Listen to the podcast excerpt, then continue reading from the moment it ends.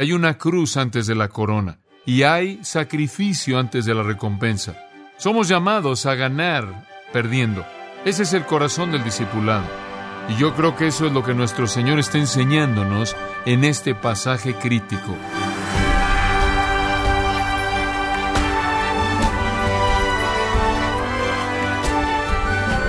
Queremos agradecerle su compañía en este su programa, gracias a vosotros, con el pastor John MacArthur.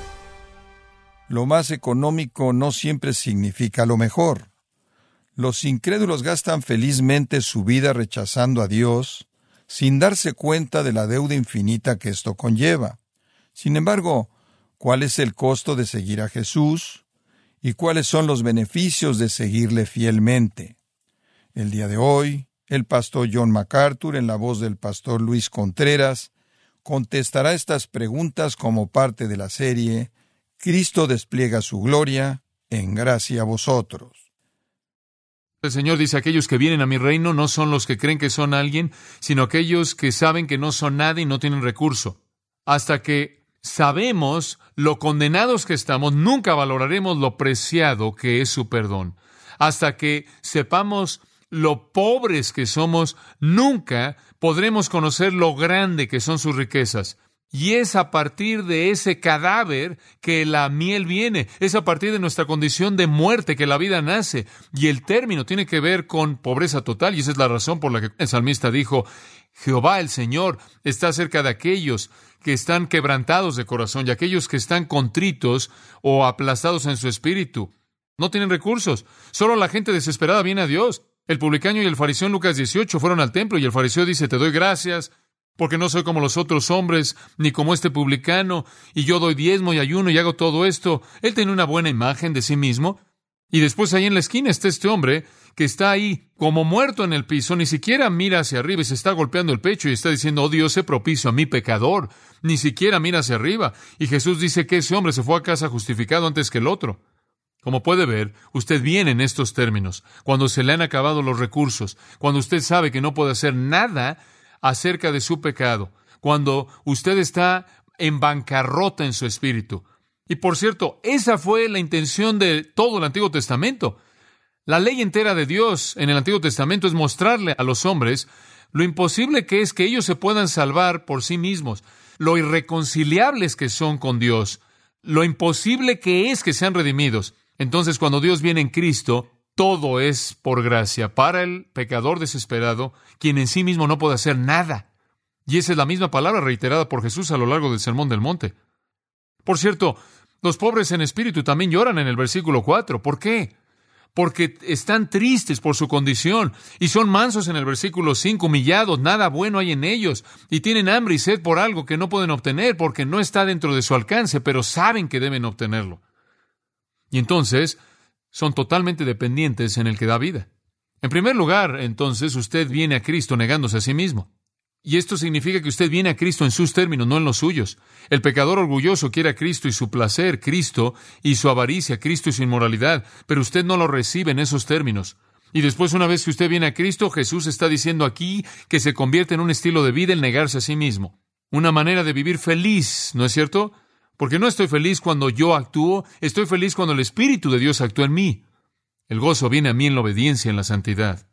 Entonces, la negación personal es la manera en la que entramos y se convierte en el patrón de vida. Le decimos no a nosotros mismos y decimos sí al Espíritu de Dios. ¿Qué significa vivir una vida de negación personal, de morir a nosotros mismos? ¿Qué es lo que realmente significa eso? ¿Alguna vez ha pensado en eso? Piense en ella de esta manera. Cuando usted es descuidado, no perdonado, o cuando de manera deliberada es hecho a un lado y a usted le duele el insulto de ese descuido, pero su corazón está feliz, el ser contado digno de sufrir por Cristo, eso es morir a usted mismo. Cuando se habla mal de su bien, cuando sus deseos son interrumpidos y su consejo no es considerado y sus opiniones son ridiculizadas, y se rehúsa usted a dejar que el enojo brote en su corazón, o inclusive defenderse a sí mismo, y usted lo recibe todo de manera paciente, en silencio amoroso, usted está muriendo a sí mismo. Y cuando usted, de manera amorosa y paciente, soporta cualquier desgracia, cualquier irregularidad, cualquier molestia, cuando usted puede estar cara a cara con la insensatez y la extravagancia y la insensibilidad espiritual y lo soporta como Jesús lo soportó, eso es morir a usted mismo. Cuando usted está satisfecho con cualquier comida, cualquier dinero, cualquier ropa, cualquier clima, cualquier sociedad, cualquier soledad, cualquier interrupción por parte de la voluntad de Dios, eso es morir a usted mismo. Y cuando a usted no le importa en lo más mínimo referirse a usted mismo en la conversación o registrar sus buenas obras, o tiene comezón porque lo feliciten, y cuando usted verdaderamente quiere ser un desconocido, eso es morir a usted mismo. Cuando usted ve a su hermano prosperar y sus necesidades son satisfechas de manera maravillosa y honestamente puede regocijarse con él en espíritu y no sentir envidia y nunca cuestionar a Dios, aunque las necesidades que usted tiene son más grandes y todavía no han sido satisfechas, eso es morir a usted mismo.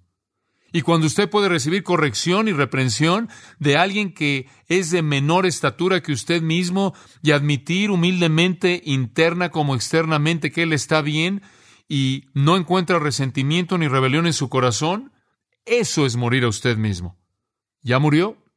Hay un segundo elemento aquí.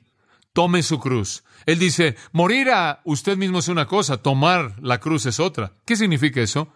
Hoy he oído cosas tan místicas acerca de eso. Y después he oído que la cruz es todo tipo de cosas, todo mundo, desde su suegra hasta su esposa o a un vecino imprudente. ¿Qué es la cruz? ¿Qué significa tomar su cruz? Muy simple. Digo, ni siquiera es un problema de erudición, aquí es muy simple. Es la disposición a soportar persecución, rechazo, menosprecio, vergüenza, sufrimiento, inclusive martirio por su causa. Eso es todo. Usted no tiene que adoptar una postura mística acerca de la cruz de Jesucristo. Los discípulos no están pensando en eso. Él no ha muerto todavía. Ellos ni siquiera saben, están listos para esto, que Él va a morir en una cruz. Él no ha dicho eso todavía. Todo lo que dijo en el versículo 21 es que va a ser matado, eso es todo. Entonces no están teniendo un entendimiento místico de la cruz de Jesucristo. Lo que están pensando ahí en el camino polvoso en Cesarea de Filipos, ahí en esa planicie, en donde las brisas frías soplaban y podían ver el, área de Galilea, lo que están pensando en esa época, en ese día, hace dos mil años atrás, cuando él dice, tome su cruz, le voy a decir lo que están pensando. Cien hombres habían sido crucificados en esa área.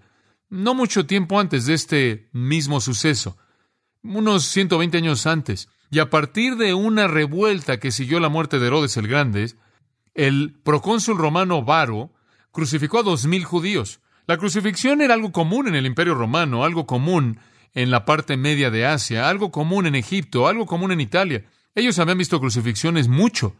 Ahora, cuando él dijo, tome su cruz, ¿sabe lo que ellos vieron? Ellos vieron a estas almas pobres, condenadas, tristes, marchando ya a lo largo del camino, por lo menos la parte transversal, la viga transversal amarrada a su espalda.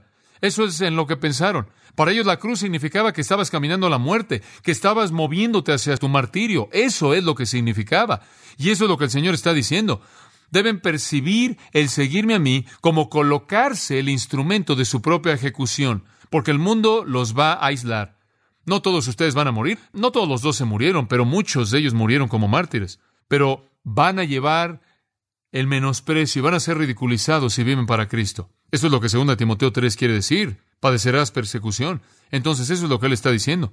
Quiere decir que cuando usted viene a Jesucristo, usted está dispuesto a sufrir las indignidades de un criminal condenado en el servicio a Cristo, si usted es llamado a eso. Ahora en nuestra sociedad, en nuestro día, no se ve de una manera tan obvia para nosotros. Digo, no estamos siendo martirizados por Cristo, pero todavía hay un menosprecio que llevar.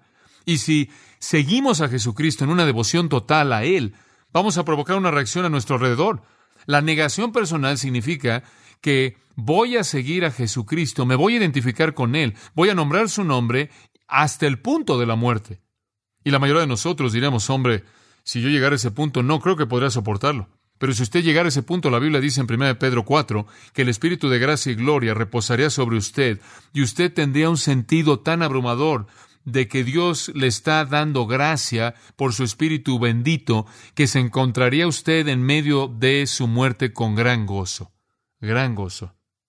Como puede ver, aquellos que vienen a Jesucristo vienen en sus términos. Usted no nada más firma ahí en la línea, usted no nada más levanta la mano.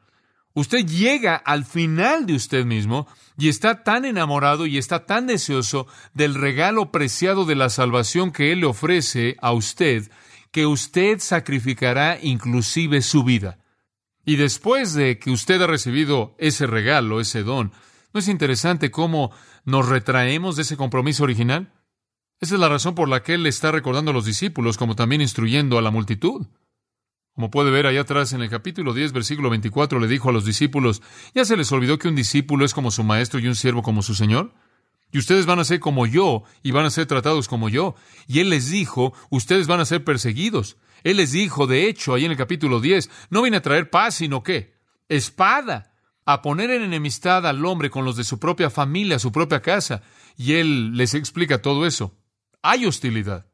Así debe ser cuando la piedad invade la impiedad. Sin embargo, hay una ambivalencia maravillosa porque mientras que por un lado somos una reprensión y llevamos el vituperio en el mundo, al mismo tiempo hay un atractivo increíble en nosotros, ¿no es cierto? Pero eso está reservado para otro pasaje. El énfasis aquí es en el vituperio. Y la cruz es el sufrimiento que es nuestro debido a una conexión fiel con Jesucristo. El pensamiento aquí es magnífico, es magnífico. Es como si usted pudiera ver a Jesucristo caminando ahí hacia la cruz, en la vía dolorosa, moviéndose hacia su ejecución, llevando en su espalda la cruz en la cual Él va a llevar los pecados de todo el mundo.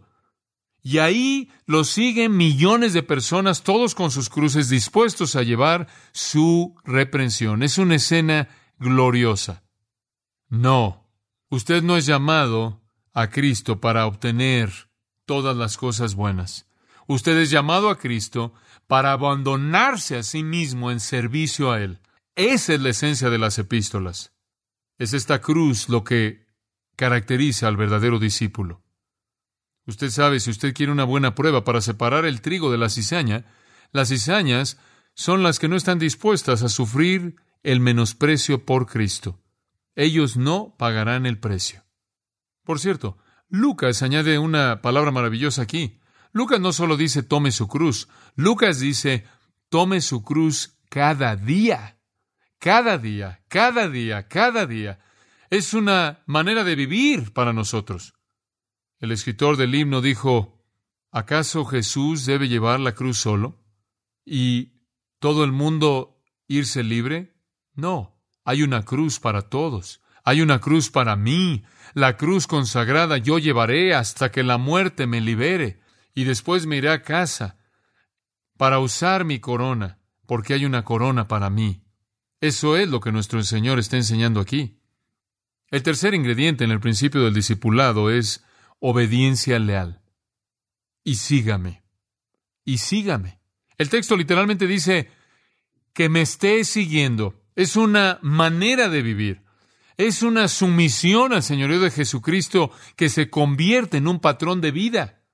Inclusive se puede relacionar con la palabra imitar. Si decimos que pertenecemos a Jesús, 1 Juan 2.6, debemos andar como Él anduvo. Debemos colocar nuestros pies en sus huellas, debemos ser leales a la voluntad divina. Y eso es lo que nuestro Señor quiso decir en Mateo 7 cuando dijo, no es todo el que dice Señor, Señor el que entra a mi reino, sino el que hace la voluntad de mi Padre. Y entonces el verdadero discípulo se caracteriza por una negación de sí mismo, por llevar la cruz y por obediencia leal. Si vosotros, Juan 8:31 dice, permaneciereis en mi palabra, seréis verdaderamente mis discípulos. Es un patrón de vida. Si usted se ve de viaje, lo primero que va a hacer es decir adiós, va a llevarse sus maletas, en segundo lugar, proceder a irse en su viaje. Lo mismo aquí. Usted le dice adiós a usted mismo y lleva su cruz, su carga, y sigue en obediencia leal. Así es como usted entra al camino hacia Dios a través de Cristo. Ahora eso nos lleva a la paradoja en los siguientes dos versículos. Y esto simplemente es una ilustración y expande el principio. Porque todo el que quiera salvar su vida, la perderá. Y todo el que pierda su vida por causa de mí, la hallará. Ahora, ese es un mensaje simple en ese versículo, muy simple. Bueno, dice usted, ¿qué está diciendo? Simplemente esto.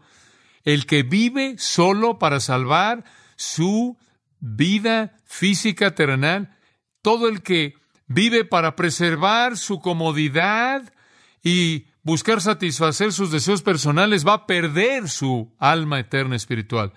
Pero todo aquel que está dispuesto a entregar su vida física terrenal, negarse a sí mismo, llevar la cruz, seguir en obediencia al Señor de Cristo, va a salvar su alma eterna espiritual. En otras palabras, usted tiene una opción.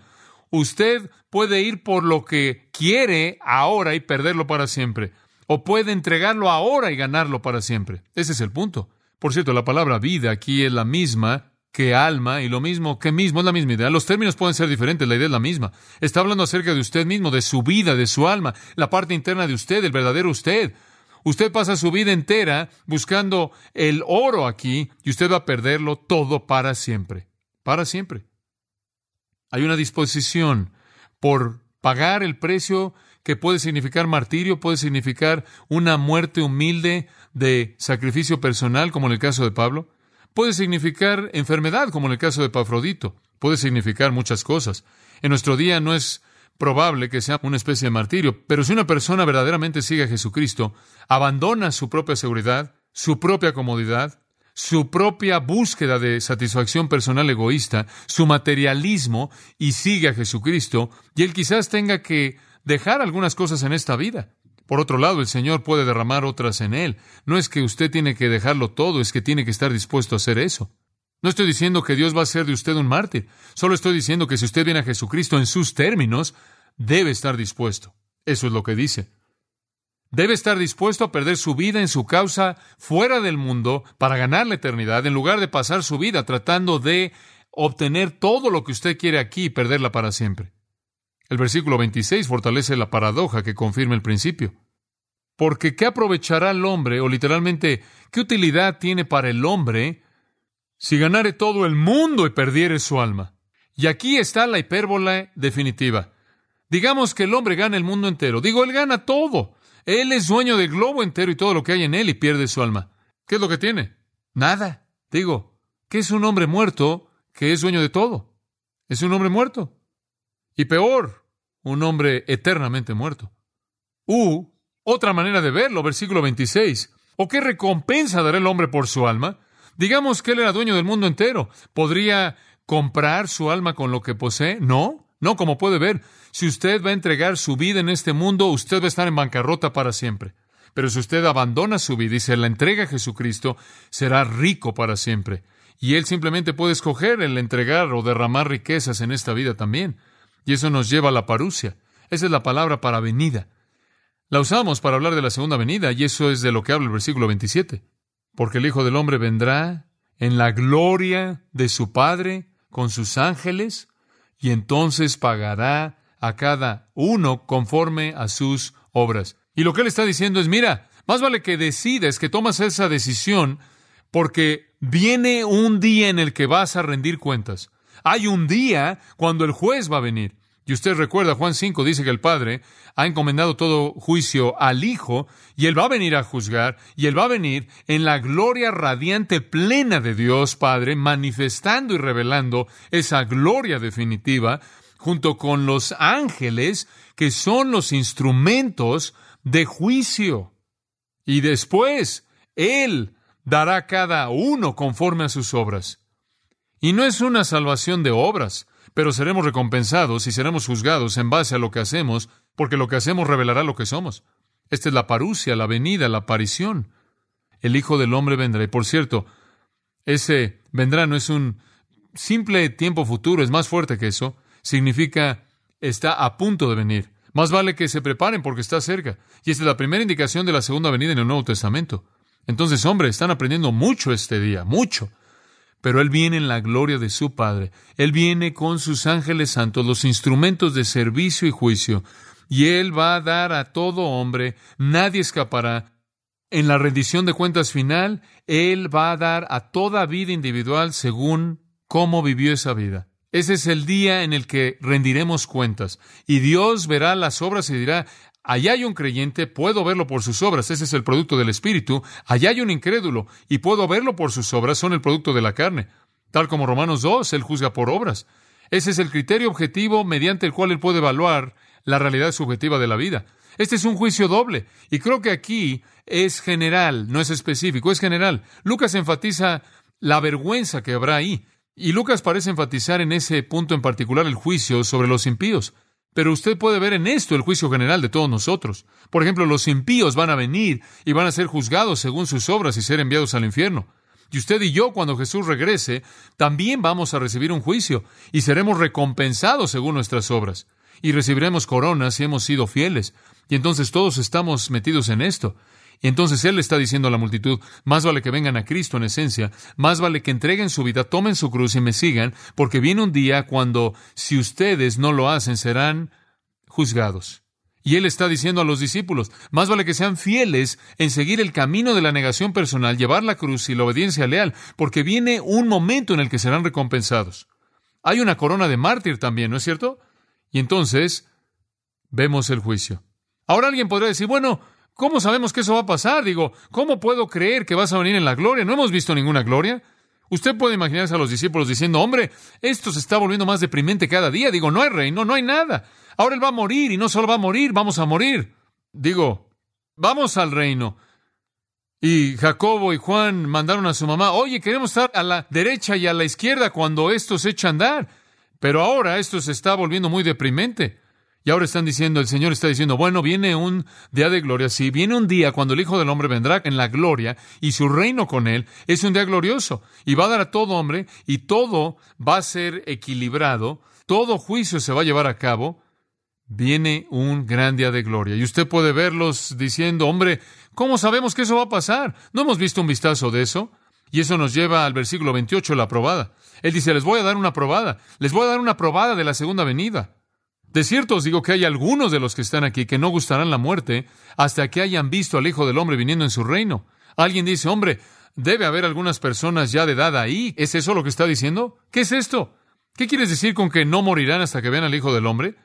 Esta es la probada. Esta es una probada de la probada. Pero entendieron el mensaje. Ellos lo vieron y ellos supieron y lo vieron y Pedro escribe en su epístola, yo fui un testigo ocular de su majestad. Él lo vio y usted también lo puede ver si regresa. Ahora escuche. El hombre que de manera egoísta abraza la vida para sí mismo cuya preocupación abrumadora es la comodidad y la seguridad y las riquezas y la prosperidad y el satisfacer sus deseos personales, ese hombre, no importa lo próspero que pueda parecer, es un pordiosero eterno. El hombre que entrega su vida para Cristo, el hombre que se abandona a sí mismo, se puede volver un mendigo, se puede volver un mártir, pero él será un príncipe con Dios para siempre. Eso es lo que está diciendo. Y solo un necio lucha con ese tipo de alternativa. Pero como aquellos que vivían en la época de Jeremías, hay algunos que dejan la fuente de agua viva y lo que hacen es que diseñan cisternas rotas que no pueden contener agua en absoluto. Inclinémonos en oración. Señor Santo y Alto, manso y humilde, ayúdanos a aprender la paradoja que el camino hacia abajo es el camino hacia arriba. Que ser humilde es ser exaltado, que el corazón quebrantado es el corazón sanado, que el espíritu aplastado es el espíritu que se regocija, que el alma que se arrepiente es el alma victoriosa, que no tener nada es realmente poseerlo todo, que llevar la cruz es llevar la corona, que dar es recibir. Señor, sabemos que no podemos ver las estrellas en el día, pero están ahí. Pero cuando viene la noche, brillan intensamente. Ayúdanos a encontrar tu luz en nuestra oscuridad, tu gozo en nuestra tristeza, tu gracia en nuestro pecado, tus riquezas en nuestra pobreza y tu vida en nuestra muerte. Que seamos crucificados para que vivamos, pero no nosotros, sino Cristo. Oramos por aquellos que no te conocen el día de hoy, que ellos abran sus corazones, que ellos le digan no al mundo pasajero y sí a la vida eterna. Que ellos nunca piensen en comprar su alma con la ganancia terrenal o con la utilidad terrenal si fueran a ganar el mundo entero y perder su alma. Y Padre, por aquellos que son cristianos, ayúdanos a saber que esta es la manera en la que llegamos a ti, privados de todo, desesperados, sin recursos, rogando, llorando, mansos, con hambre. Y afirmamos tu señoría en esos días y dijimos que nos comprometeríamos con una obediencia leal a cualquier precio, a costa de lo que fuera. Tan hambrientos estábamos de salvación, que seamos fieles a ese compromiso y que con gusto como Moisés estemos dispuestos a llevar el vituperio de Cristo en lugar de los placeres del pecado y los tesoros de Egipto. Padre, ayúdanos a ser discípulos fieles, negándonos a nosotros mismos, llevando la cruz, siendo obedientes de manera leal hasta que veamos a Jesús cara a cara, para recibir la corona dada a aquellos que llevaron la cruz, una corona que será arrojada a sus pies benditos. Te damos gracias porque Él viene y lo sabemos, porque Él nos dio una probada de la gloria de su segunda venida, y tenemos esperanza.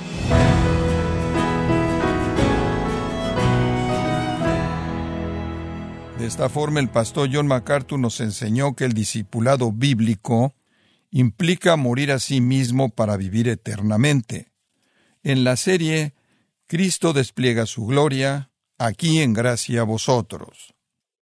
Estimado oyente, quiero recomendarle el libro El Evangelio según Jesucristo, en donde John MacArthur examina los evangelios con el propósito de averiguar qué es lo que Jesús realmente espera de todo aquel que se considera un discípulo suyo.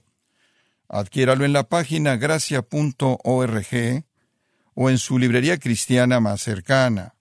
Y le recuerdo también que puede descargar todos los sermones de esta serie Cristo despliega su gloria, así como todos aquellos que he escuchado en días, semanas o meses anteriores, animándole a leer artículos relevantes en nuestra sección de blogs, ambos en gracia.org.